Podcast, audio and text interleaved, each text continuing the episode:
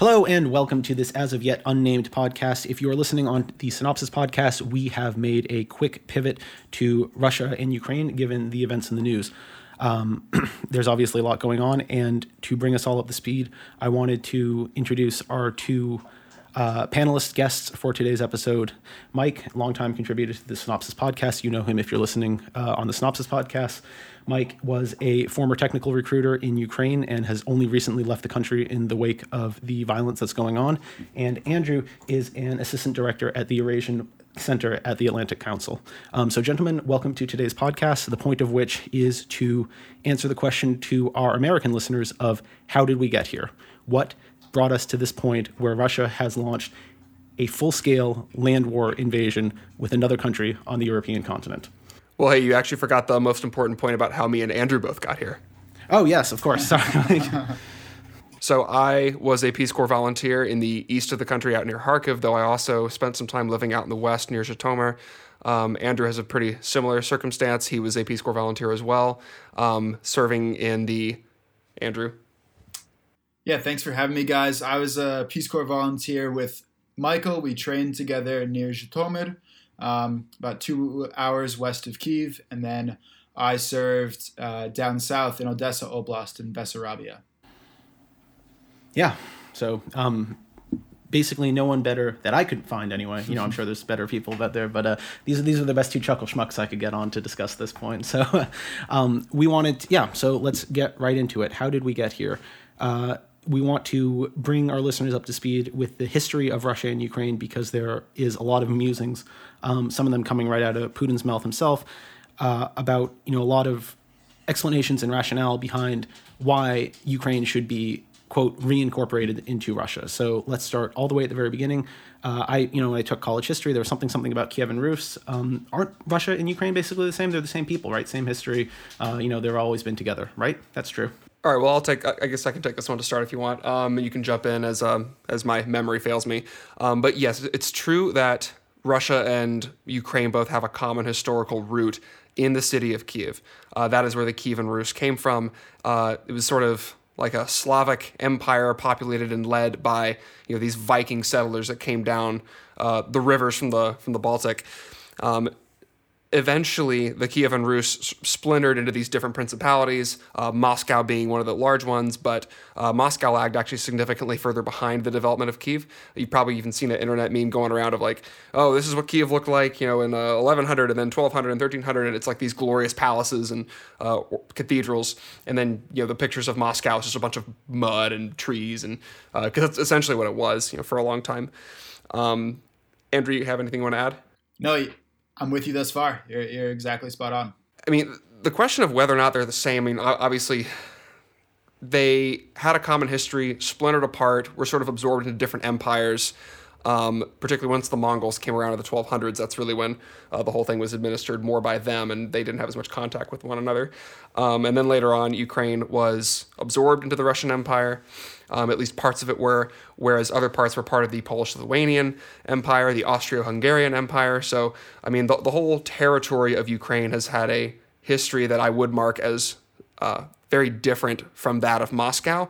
Um, Ukraine also was home to the Cossacks, which play a very, very big role in Ukrainian identity. Uh, the way they see themselves as being a more pluralist and democratic society, as opposed to the authoritarian and like very centralized government style uh, that dominates the the Muscovite Empire. Mm-hmm. Great, uh, thank you. Yeah, no, I think that's really important to start there because there has been lots of noise uh, that we've been discussing or no, we've been discussing, Putin has been mentioning, you know, again, about the historical interconnectivity of the two cultures and nations. Uh, so I think that's important to start right at the beginning.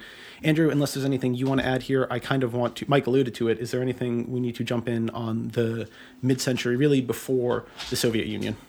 No, I think Mike's exactly right. Certainly parts of Ukraine ruled under the Russian Empire, parts under the Lithuanian, Polish Lithuanian Commonwealth. Um, but the Ukrainian language kind of developed um, alongside but separately from Russia, and that's kind of one of the big questions we want to talk about today. That's still relevant. Yeah. Yeah, can you actually get into that? Because um, we were discussing prior um, about the similarity, the perceived similarities of the two languages. I think probably a lot of folks in the West think, oh, it's like what what's the difference? It's like you know basically Spanish and Italian, right? Yeah. So I mean, certainly Ukrainian and Russian similar similar alphabets. Um, but Mike, you can correct me here. I believe, as far as I understand, right, the, the lexical similarities between Ukrainian and Russian are about 60, 63%, something like that. And when, Sam, you said uh, Spanish and Italian, um, Spanish and Italian are in the, the high 80s, or around 90% of like mutually intelligible lexical similarities. So, um, right, we think of Spanish and Italian certainly as different languages, though similar. Um, and so Ukrainian and Russian actually have fewer similarities than, than two languages that we recognize already as distinct. It, so important note, yeah, yeah. To be sure. So, so, so by mutually intelligible, we mean that speakers of one language can understand clearly the speakers of the other language. Um, there are cases where Italians, if they speak slowly, have reported being understood by Spaniards and vice versa. The same is not true of Ukrainians and Russians. Russians do not understand Ukrainian. It is actually one of the main ways that they've been catching uh, Russian saboteurs in the cities right now during this conflict. Is you know asking them to pronounce difficult Ukrainian words, um, like like Palyanitsa or whatever. Even I'm messing it up right now. Yeah, yeah, yeah. exactly. Um, it's like yeah, and they're switching all of their communications to Ukrainian because Russians do not understand it. Now Ukrainians understand Russian because they have all this exposure to Russian media, and obviously they share you know a common history under the Soviet Empire. Um, but you know these these two languages split significantly earlier on in their development than than languages like Italian and and Spanish, right? Um, Ukrainian really dates back to an old language called Ruthenian, uh, which is well documented, but still sort of muddy in the way that we understand it, uh, which is sort of like an East Slavic language um, native to the land of Ukraine, also the Polish Lithuanian Commonwealth, um, really became more associated with the, Com- with the Cossacks later on, like the 1600s. Um, it was different enough um, and had a sufficient base in the country that the Russian Empire, starting in the early 1800s, saw that it needed to be banned. Um, so if that should that should really inform everyone listening just how different these two languages actually are in reality. Um, Ukrainian actually is more similar to Polish and Belarusian than it is to Russian. Mm-hmm. Okay. Andrew, um, anything you want to add? Because if not, I actually have a follow up question about language that we can maybe get to later. But no, all set. Go for it. Yeah, um, just on the topic of language, this might actually fit in a little bit later on in the history. But I know that there was a de-Russification, for lack of a better word, in Ukraine um, moderately de-Ukrainianization. No, de-Russianization in Ukraine, right? Decommunization.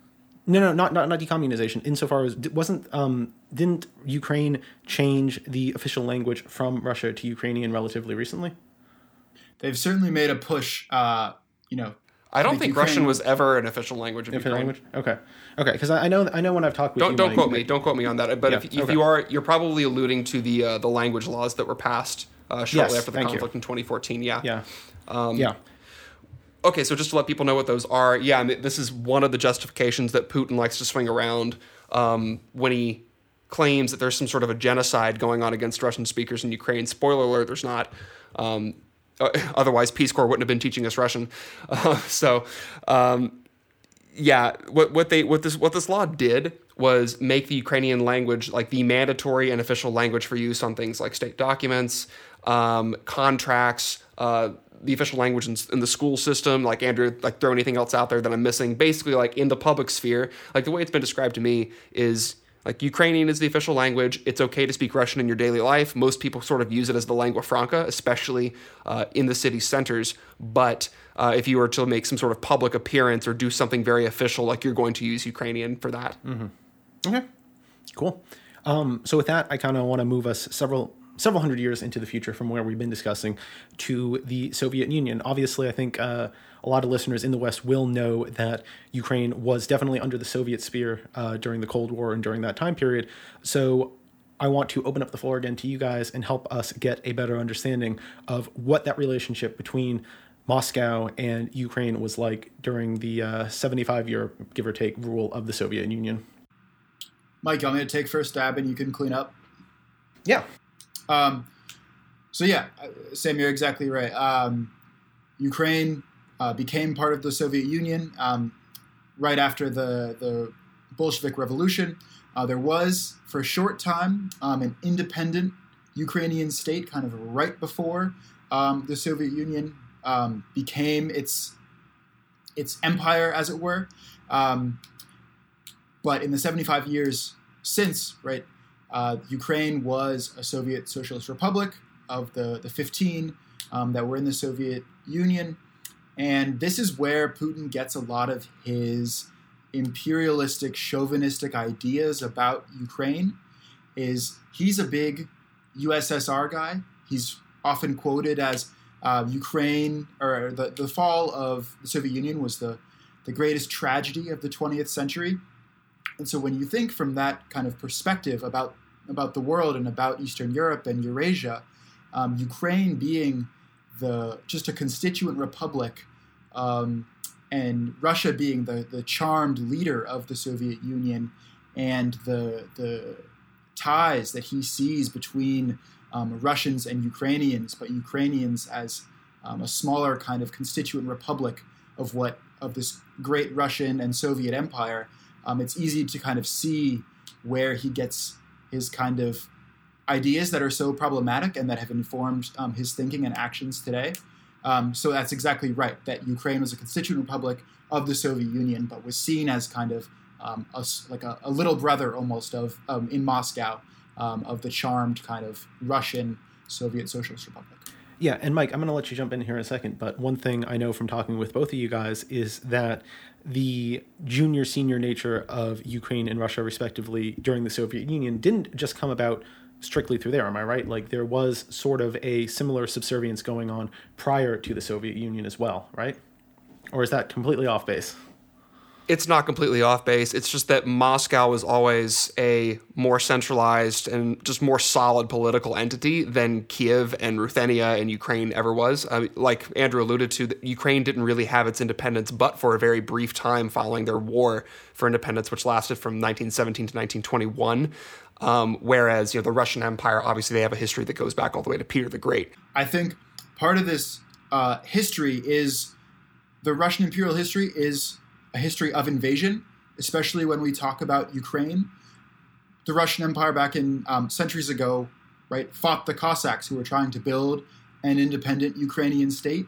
Um, it was the Cossacks and the Swedes uh, against the Russians, and the Russians ended up winning. And so that that animosity has been going on for centuries, but it's been a a, tr- a tradition almost, or a, a pattern, I would say, of Russian invasion and imperialism of, of Ukraine on the, the current lands of Ukraine. Yeah, I mean, like the, the junior senior partner way in which you've described the relationship, it's not totally inaccurate, but, you know, Moscow didn't have complete control over these lands. Like the Cossacks were historically unruly. Uh, at times they fought with, at times they fought against the Russian Empire. Um, and they really formed the core of what became the Ukrainian state later on. Um, interestingly, the Russians definitely maintained that view that Ukraine was the junior partner. They referred to the Ukrainian language as Little Russian was their diminutive term for it, um, and re- they really saw it as like a land full of resources to be exploited. It was, I mean, it was the bread basket, bread basket of the Soviet Union for a reason. Um, it's incredibly fertile land. Like most, what, what, like almost 70% of the world's black earth is located in Ukraine, if I'm not mistaken about that. Um, so it had tremendous strategic value to them. It also gave them the path directly to their only warm water port that they ever controlled in Sevastopol. Um, so, uh, you know, they had tremendous incentive for at least crafting this narrative that Ukraine was, you know, a little part of Russia and just part of Russia proper. Yeah. So that's um, so that brings up two points that I want to uh, move forward to, and I'll let it be your guys' choice where we go from this. First of all, is the geopolitics of Ukraine and the way the Russian Empire and then the Soviet Union has viewed its Western Front. Uh, unless I'm mistaken, most of that area is very flat and easy to maneuver about. So Russia has always seen its Western Front as def- needing defense, and it typically has done so through uh, simple land acquisition. Is that mostly right? Yeah, I'd say that's mostly right. Yeah. Okay. Um, anything you guys want to add? I think that's just important to help uh, give our listeners. No, I mean that, that's exactly correct. What you said earlier um, about the Russian history being a history of invasion is it's you can't overstate how much that really dominates their political mentality, their political paranoia, and it's not without good reason. I mean, they've been invaded from the east multiple times by horse lords, right, and then from the west by the Germans and the French before the Germans. Um, and now they see expansioning uh, expanding NATO borders as another potential threat. So, so we're gonna put a pin. We're gonna put a pin in that and come back to it later. I do want to get through the rest of history before we start talk, uh, discussing that point. But I think it's really important uh, to keep in mind. Um, the other thing that we discussed is food and Ukraine being being uh, you know one of the biggest bread baskets in the world, which brings us to uh, another point of history that I think is really important to make our listeners aware about. Some might already, um, and that is the Ukrainian famine engineered by the Soviet Union. And if you guys could uh, just discuss that point. Yeah, so this is the Sam's referring to the what's called in Ukraine the Holodomor, right? The Great Famine, which was 1932 and 1933. If we want to take ourselves back, this is um, getting to the height of Stalin and Stalin's purges and Stalin, like Putin, also was trying to, to um, institute control over Ukraine and had a, similarly chauvinistic ideas about Ukraine, Ukrainians, Ukrainian culture and language. And you take what we just described as this incredibly fertile uh, area of land and created a famine, partially through just terrible collectivization policies and partly through just forced seizure of grain and other foodstuffs and created this famine that killed over a million people and was one of the, the greatest tragedies in Ukrainian history and has since been recognized by the European Union as a genocide of Ukraine. right, and it's, and it's recognized Stalin. as such because it was intentional. This was not Correct. just oh no, a bad harvest hit the Soviet Union and people died because they didn't have enough food. They had like backing it up just a little bit. Uh, the Ukrainians had a history of rebellion against the Russian Empire. They were historically problematic. When you read the primary sources, the Soviet leadership was keenly aware of this, as were the czars before them. Uh, right? I mean, that's what the Cossacks were, as we described earlier. Um, they made deliberate efforts to squash the Ukrainian identity they being the Bolsheviks, right? Once they took control and had won their civil war, um, they took measures like banning the Ukrainian language once again and ba- shooting you on the spot at one point in time uh, if you spoke it in public, uh, or carting you off to Siberia. They deliberately went after the heads of Ukrainian culture and intellect. So if you were a professor, you were probably purged. If you were a poet or an artist or one of their blind tellers of tales, right? Those those uh the, the blind men who would sort of pay their way in the world by preserving the oral history of the country, and they would go from town to town.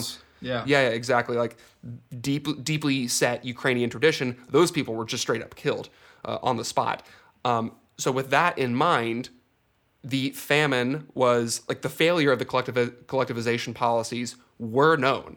Again, primary documents show like Stalin himself knew that these policies were not working. His entire cabinet knew that they were not working, but you couldn't oppose the guy um, you like good luck going to Stalin and telling him that his policies aren't working. Maybe you have a better idea because then you'd be purged as well. Um, so, so real quick, I, I want to clarify one point. You know, as as we know, um, communism has led to starvation in most parts of the world, almost all parts of the world where it's tried. Uh, you know, obviously the Great Leap Forward was a catastrophic event in Chinese history. So, just really draw it out for our listeners. How was this different from just failed communist policies in general?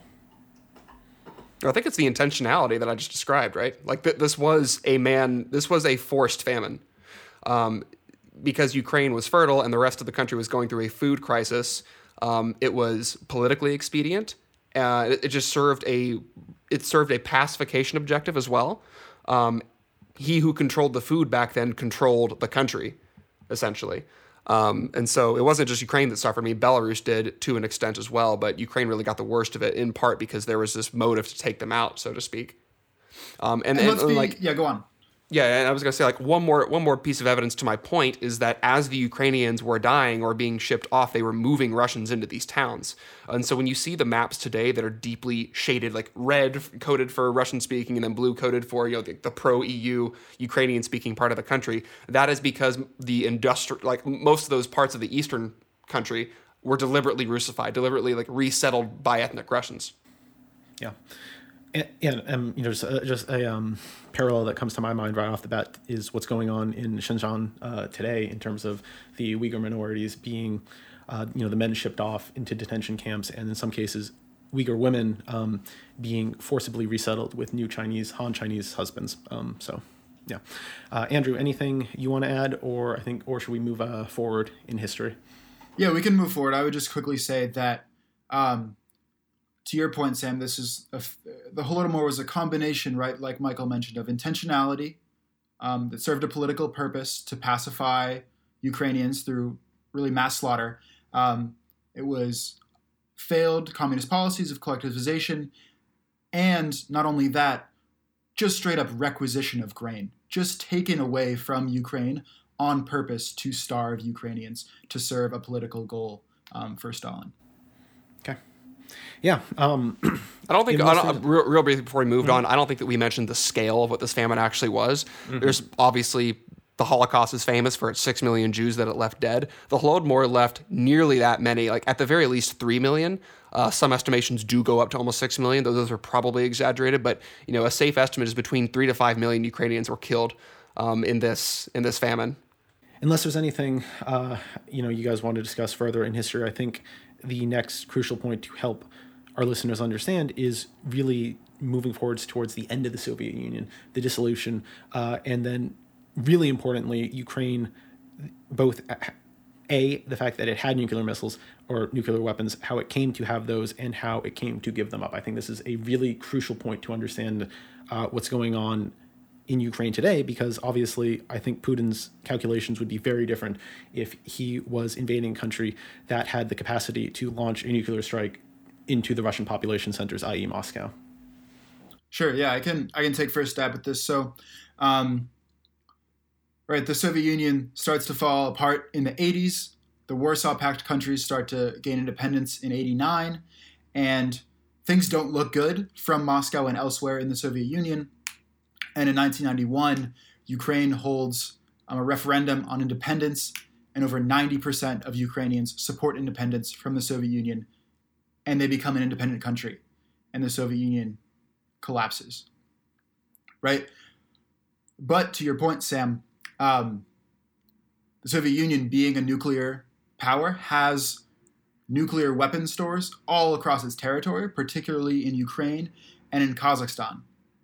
So, as uh, Ukraine is charting its own independent path in the early 90s, and the West is trying to figure out, okay, how do we deal with these new, newly independent states and countries, and how do we deal with um, a newly independent and actually very unstable at the time Russia?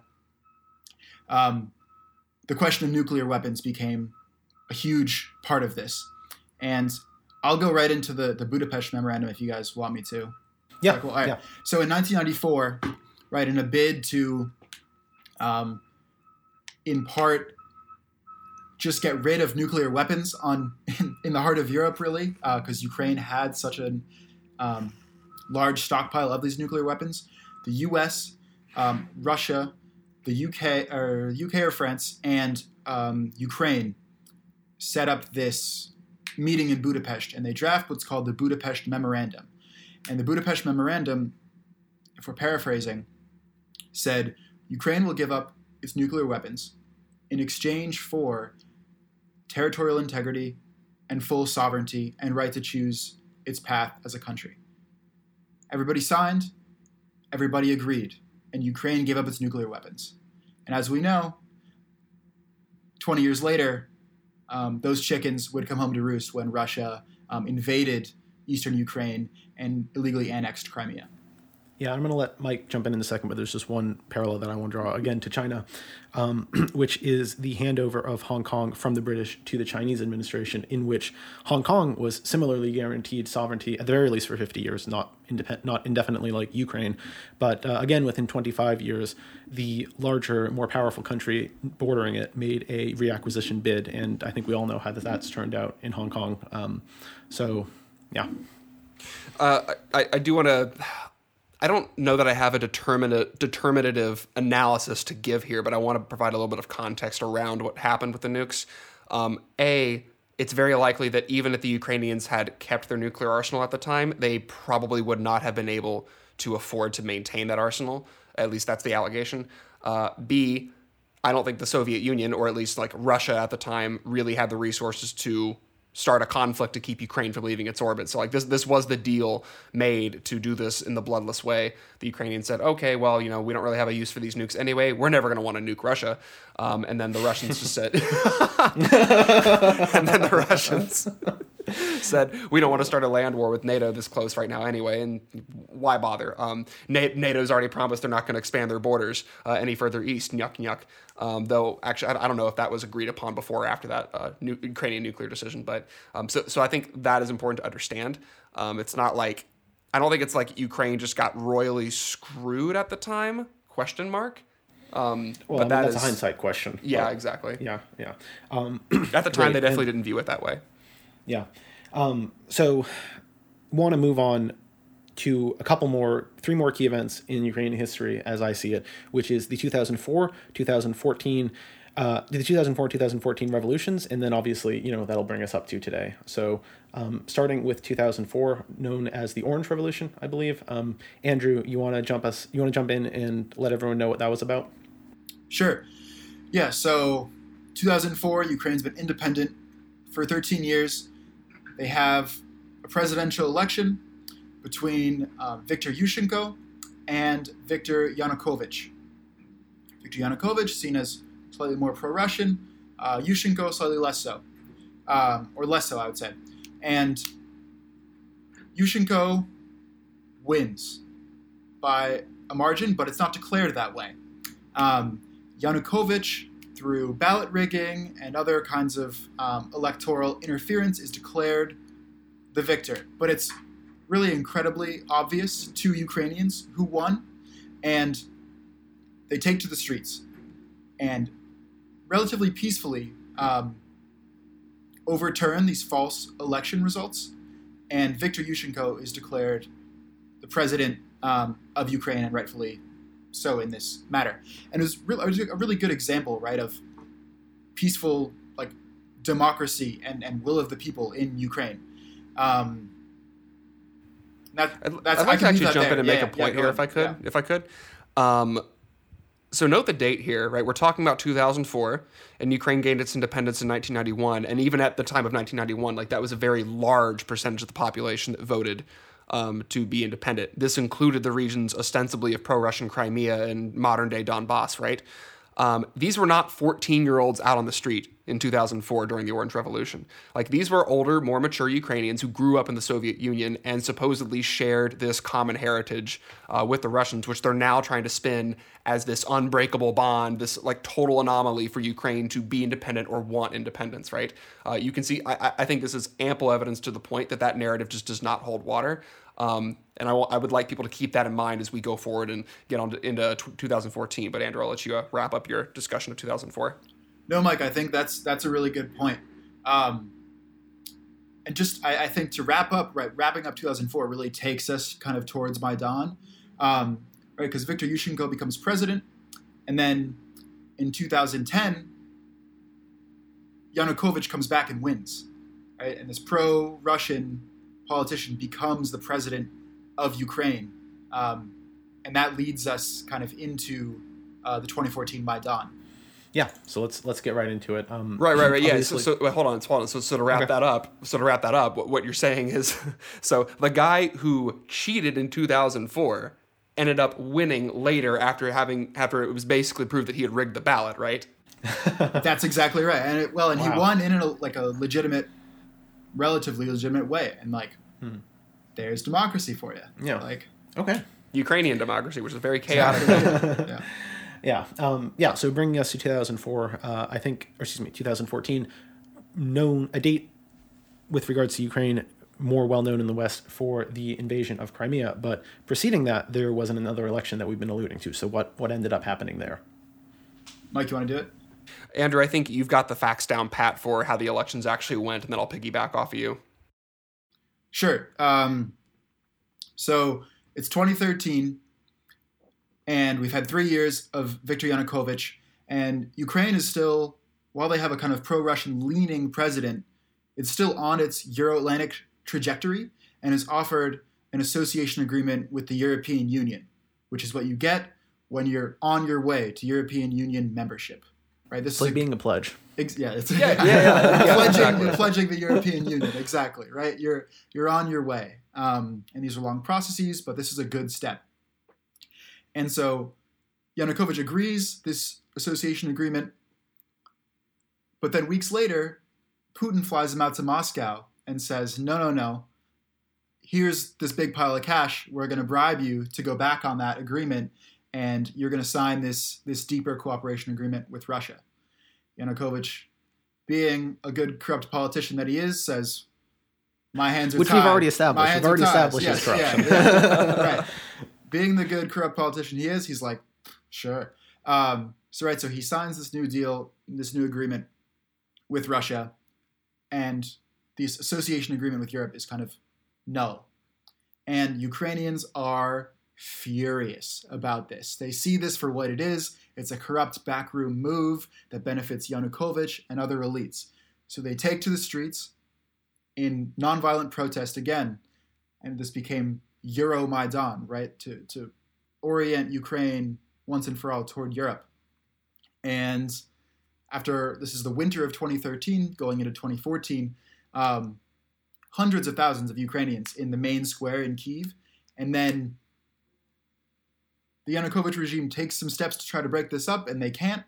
And so, uh, right there's there's some bouts of minor violence, and then a huge escalation. The Yanukovych regime fires on live rounds on protesters, and dozens of people are killed. And this spirals everything into this broader struggle for um, Ukrainian democracy and kind of the essence of the Ukrainian state. Um, and that winter, Yanukovych is finally deposed, and he flies off to Moscow. We actually don't know where he is right now, um, but right, this pro-Russian corrupt leader in Ukraine has been vanquished, and Ukraine starts its restarts right its its Euro-Atlantic trajectory. But at around this same time, Putin sees this and is like, uh-uh. He Before, so, so so so before so before we Yeah, get into the on, go on, Crimea yeah, and the Donbass thing, there's actually I want to address uh, some of the contentious points around Maidan because this gets controversial. Like even I remember when I went to a pro Belarusian democracy protest when Lukashenko won his last round right right after Corona. Um, there was a lady I spoke to who said, "No, this revolution in Belarus right now, it's different. It's not going to be another Maidan." And that really struck me. Like, wait, what? You what's your impression of Maidan if you're if you are pro liberty democracy Belarusian really um, so a lot of people have this impression that Maidan was this Western engineered, Western puppet, well, puppeteered, uh, and Western financed operation. Like you have all these people waving signs in English, and you know buses arriving on schedule, and it all just seemed really eerily well coordinated That's the giveaway. Buses arriving on schedule. in Ukraine. Right? How strange. Um, Yeah. That like that is the allegation.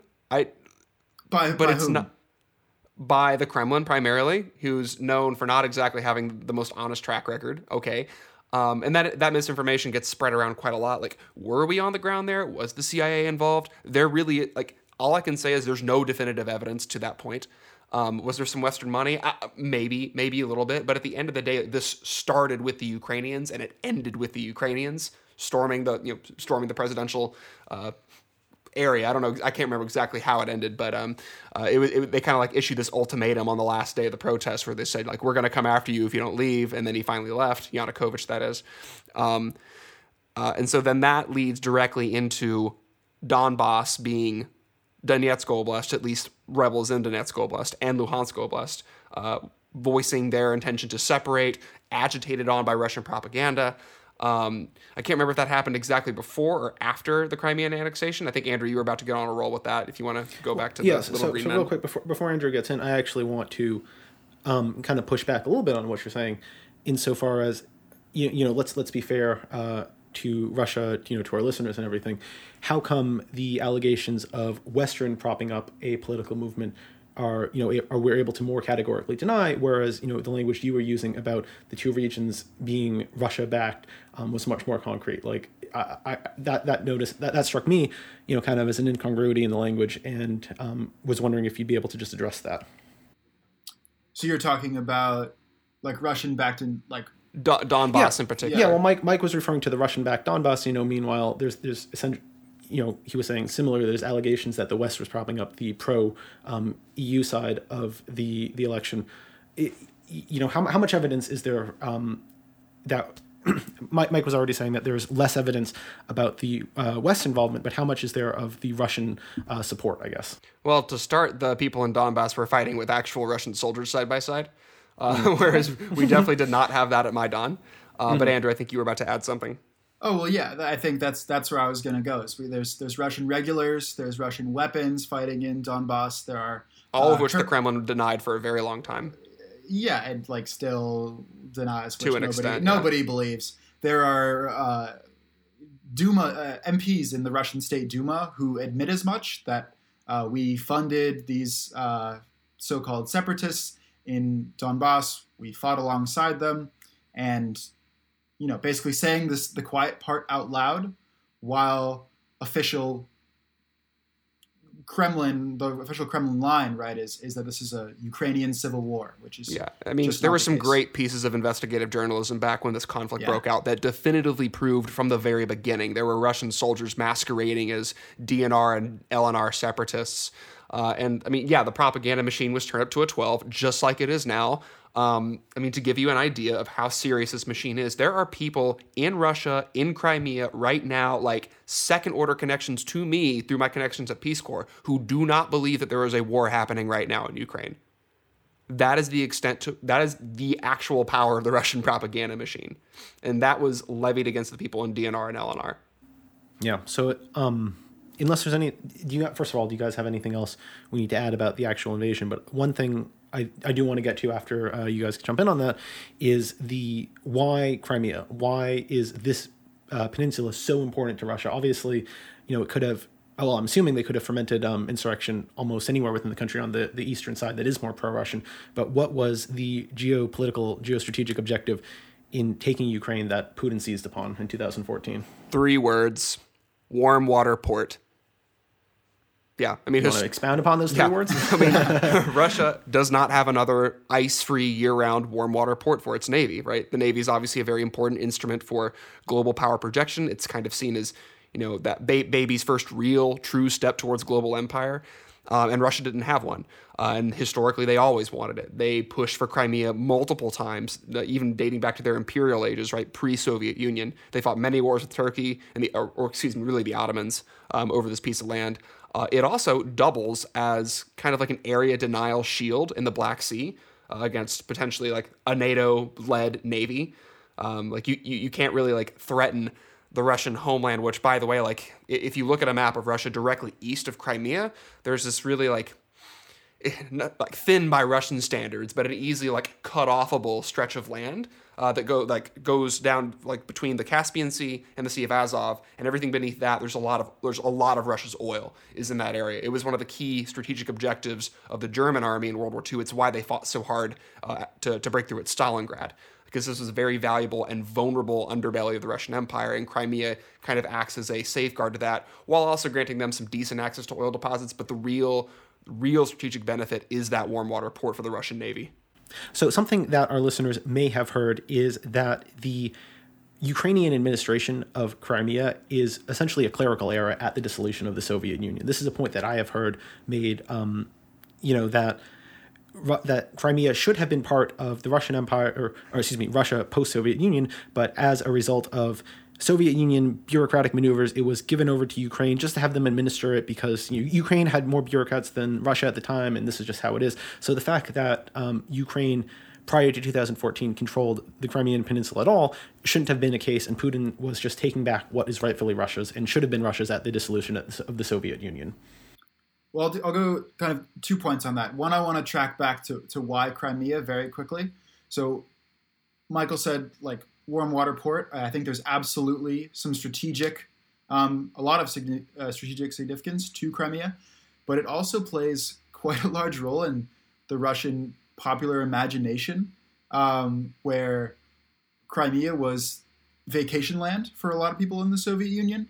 Um, they had to and, settle for Georgia after that. Yeah. well, um, but uh, back to your, your question just now, Sam. Um, Crimea is one of these pieces of land in the Black Sea that has changed hands so many times in the course of history, right? It doesn't really belong to anyone, right?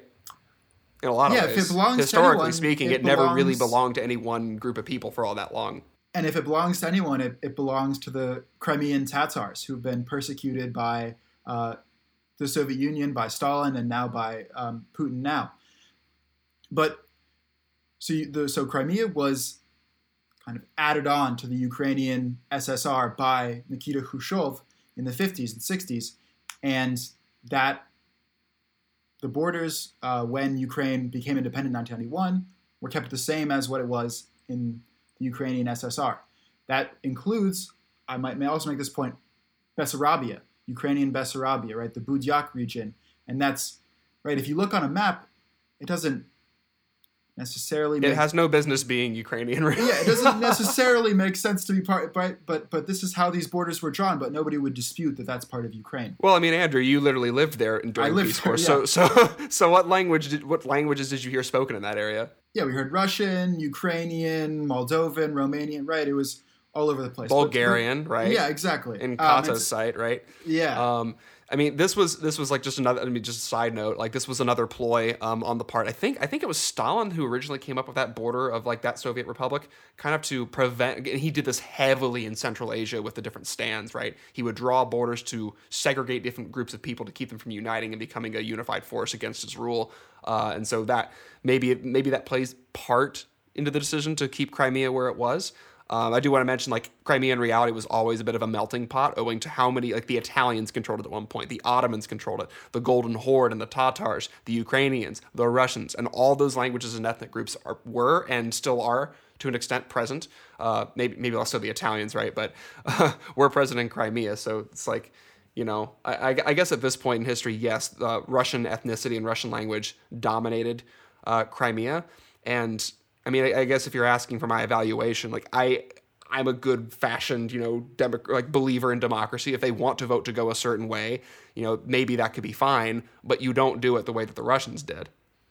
Yeah, to put a bow on it really quickly, right? Crimea has been parts of different countries and empires for centuries.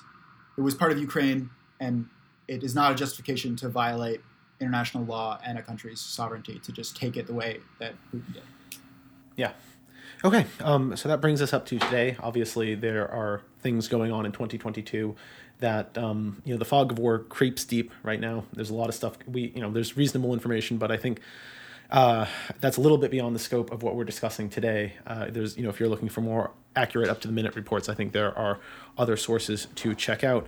But you know, kind of in the spirit of this podcast, one thing I've been trying to do is answer the question uh, or really respond to some of the claims that Russia more generally has been making. Obviously, we just touched on Crimea, but um, you know, so I want to I want to wrap that up with a few more topics along those lines. First of which is um, you know NATO expansionism and the I, I guess I would call it oversensitivity towards Russia's ambitions within its own regions. Um, you know, again, I'm struck by a very memorable uh, quote that I heard right right up to the invasion. You know, in the weeks before, where uh, a news report was discussing the massing of Russian troops along the Ukrainian border. To which uh, someone retorted, "You mean Russia troop Russian troops moving within Russia?"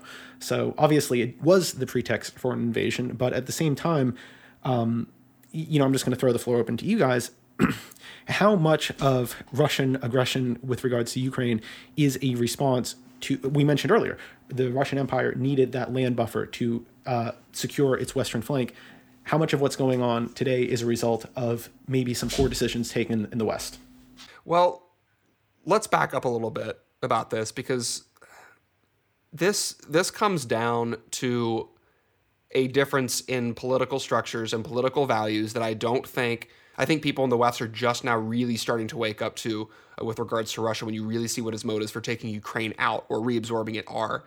Um, so yes, we ostensibly made some promises at the fall of the Soviet Union that we were not going to expand NATO borders eastward, and then promptly, you know, added uh, the Czechs and the Slovaks and the Hungarians and the, the the Baltics, right, up to the point where it's, we're like 400 miles away from St. Petersburg. Um, I'm not going to get into whether that was a mistake or not. What I will say is that these countries did so of their own volition. They expressed willingness and very strong desire to move towards NATO. They saw what happened in the West, and, obviously, like on a material level, like the West was and continues to be light years ahead of the Soviet Union and Russia today, right? Um, but moving past that, like you have to understand that the Russian political system does not survive with viable democracies right on its doorstep, especially in a place where like they see it as a like a brother nation. Um, they have been very clear, like they believe in maintaining their strong central government system. Putin does style himself as a new czar. Uh, so like us in the West with NATO, like we we we saw it as a fundamentally defensive alliance, right? Um, we never expected that this was going to happen. We had no intention of attacking Russia, but Russia didn't believe that. And given their history of invasion, you know, it, it, I, I almost don't blame them for it. Um, Andrew, you have anything that you want to pop in with? Yeah, I think on NATO enlargement, and there's right, there's a distinction between expansion and enlargement.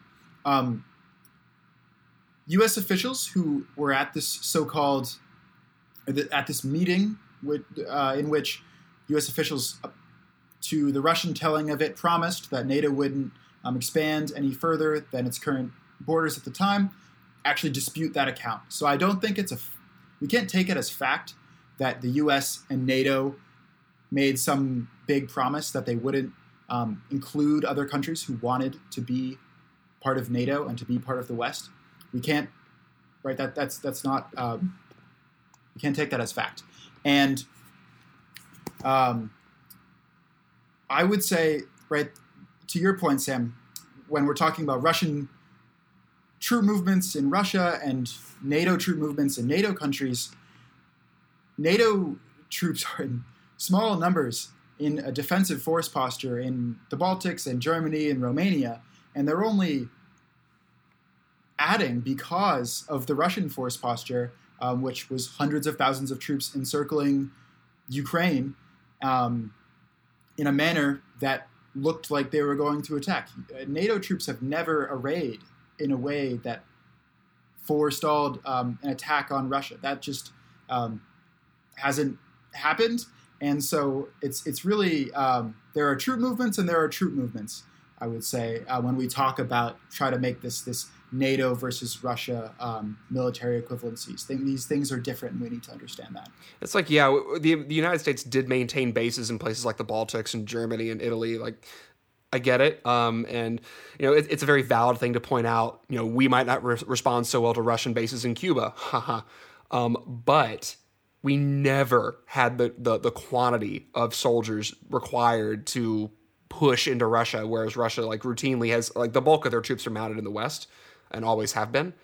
Um, we were like, if, if Russia had just wanted to blitzkrieg the the EU, they could have just steamrolled most of the Baltics, like e- even into modern day. Like we would not have had the force presence to repel something like that. It has never been an offensive presence. I think Andrew's very much correct to point that out. And Michael, I think you hit on something really, really important that the Russian system currently can't survive with um, vibrant democracies on its borders.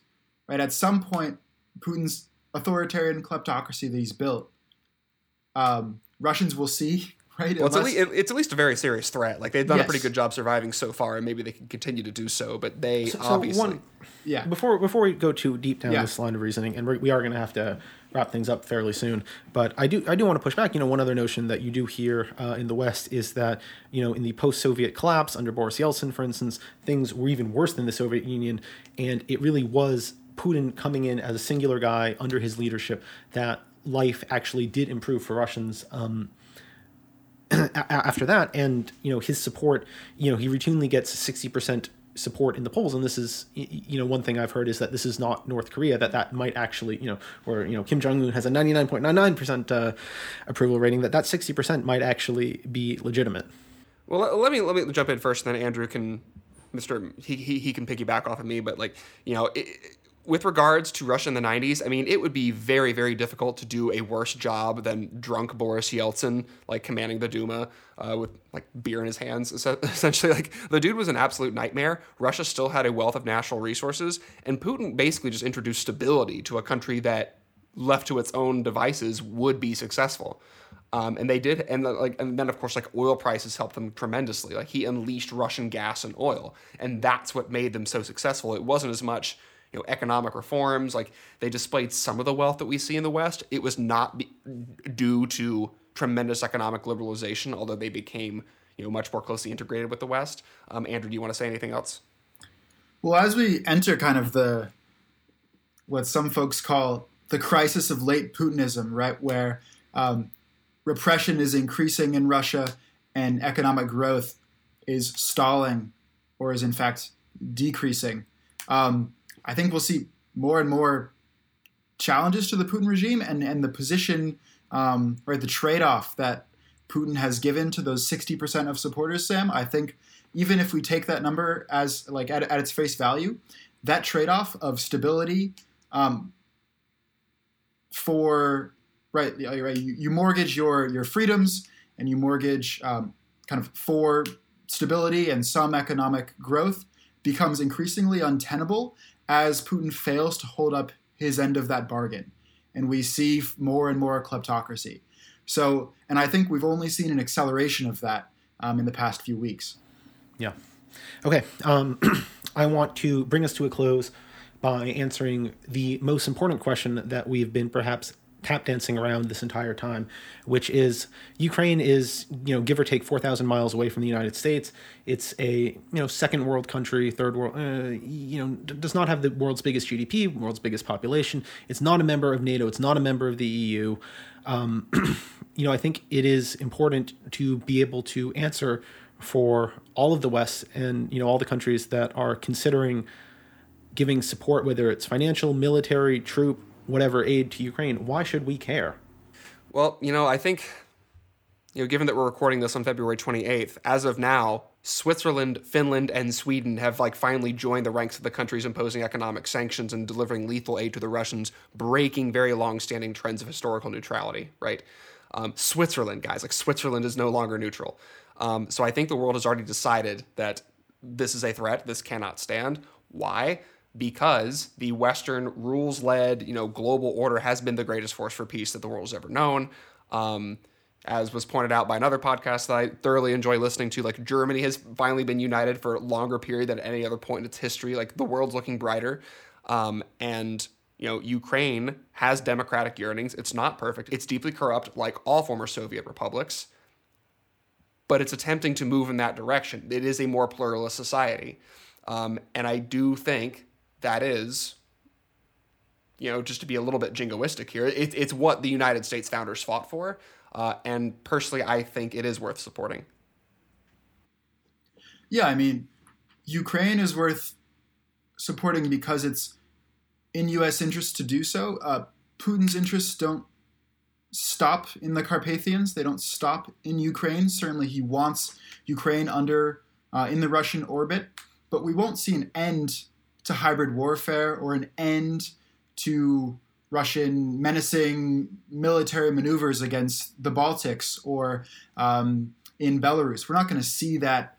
Which you'll be that, inviting if you don't answer this question. Exactly. This isn't yeah. going to stop um, unless Putin is stopped in Ukraine. Um, and so it's in U.S. interest, in the interest of the global world order, where we want peace, we want freedom, and we want prosperity. And the world that Putin wants to build is a threat to all three of those things. And so that is why the, it's in the U.S. interest and really in kind of the global, the the global like society's interest to stop Putin um, in Ukraine, and I think we are seeing that. Yeah. Uh, to answer my own question very briefly, I agree with uh, what you two guys have said. And for any of our listeners, just Google what's known as the hockey stick graph, and you can see the dramatic meteoric, exponential, whatever adjectives you want to use uh, to describe it, growth in human prosperity over the past really hundred years. Uh, through a period of you know, relative peace, prosperity, economic integration, economic liberalization, and the alleviation of human suffering and increase in human flourishing and well-being that that's uh, derived as a result has been the greatest that the world has ever seen, and a land war on the European continent, the likes of which we've not seen in coming up to 100 years now has the real likelihood to uh, you know, totally undo that and bring about untold increase in suffering uh, as a result. So, unless there's anything that either of you two gentlemen want to add, I'd like to uh, bring us to a close. Well, uh, thank you very much, dear listeners, for tuning in to this very special news bulletin. Hopefully, we've been able to answer some of your questions that you may have in the West about how did we get here, why is this going on today, and make you a little bit more informed informed as to the situation that's rapidly unfolding again and why you should care and why the Ukrainians need and deserve our support and more than just for altruistic reasons, what that means as a benefit for the free world in the United States in particular. So, thank you very much for listening. Uh, Andrew, Mike, say goodbye, and thank you guys very much. See you guys. Thanks for listening. We are going to be doing more of this very soon. Thanks for having me, guys. Really appreciate it.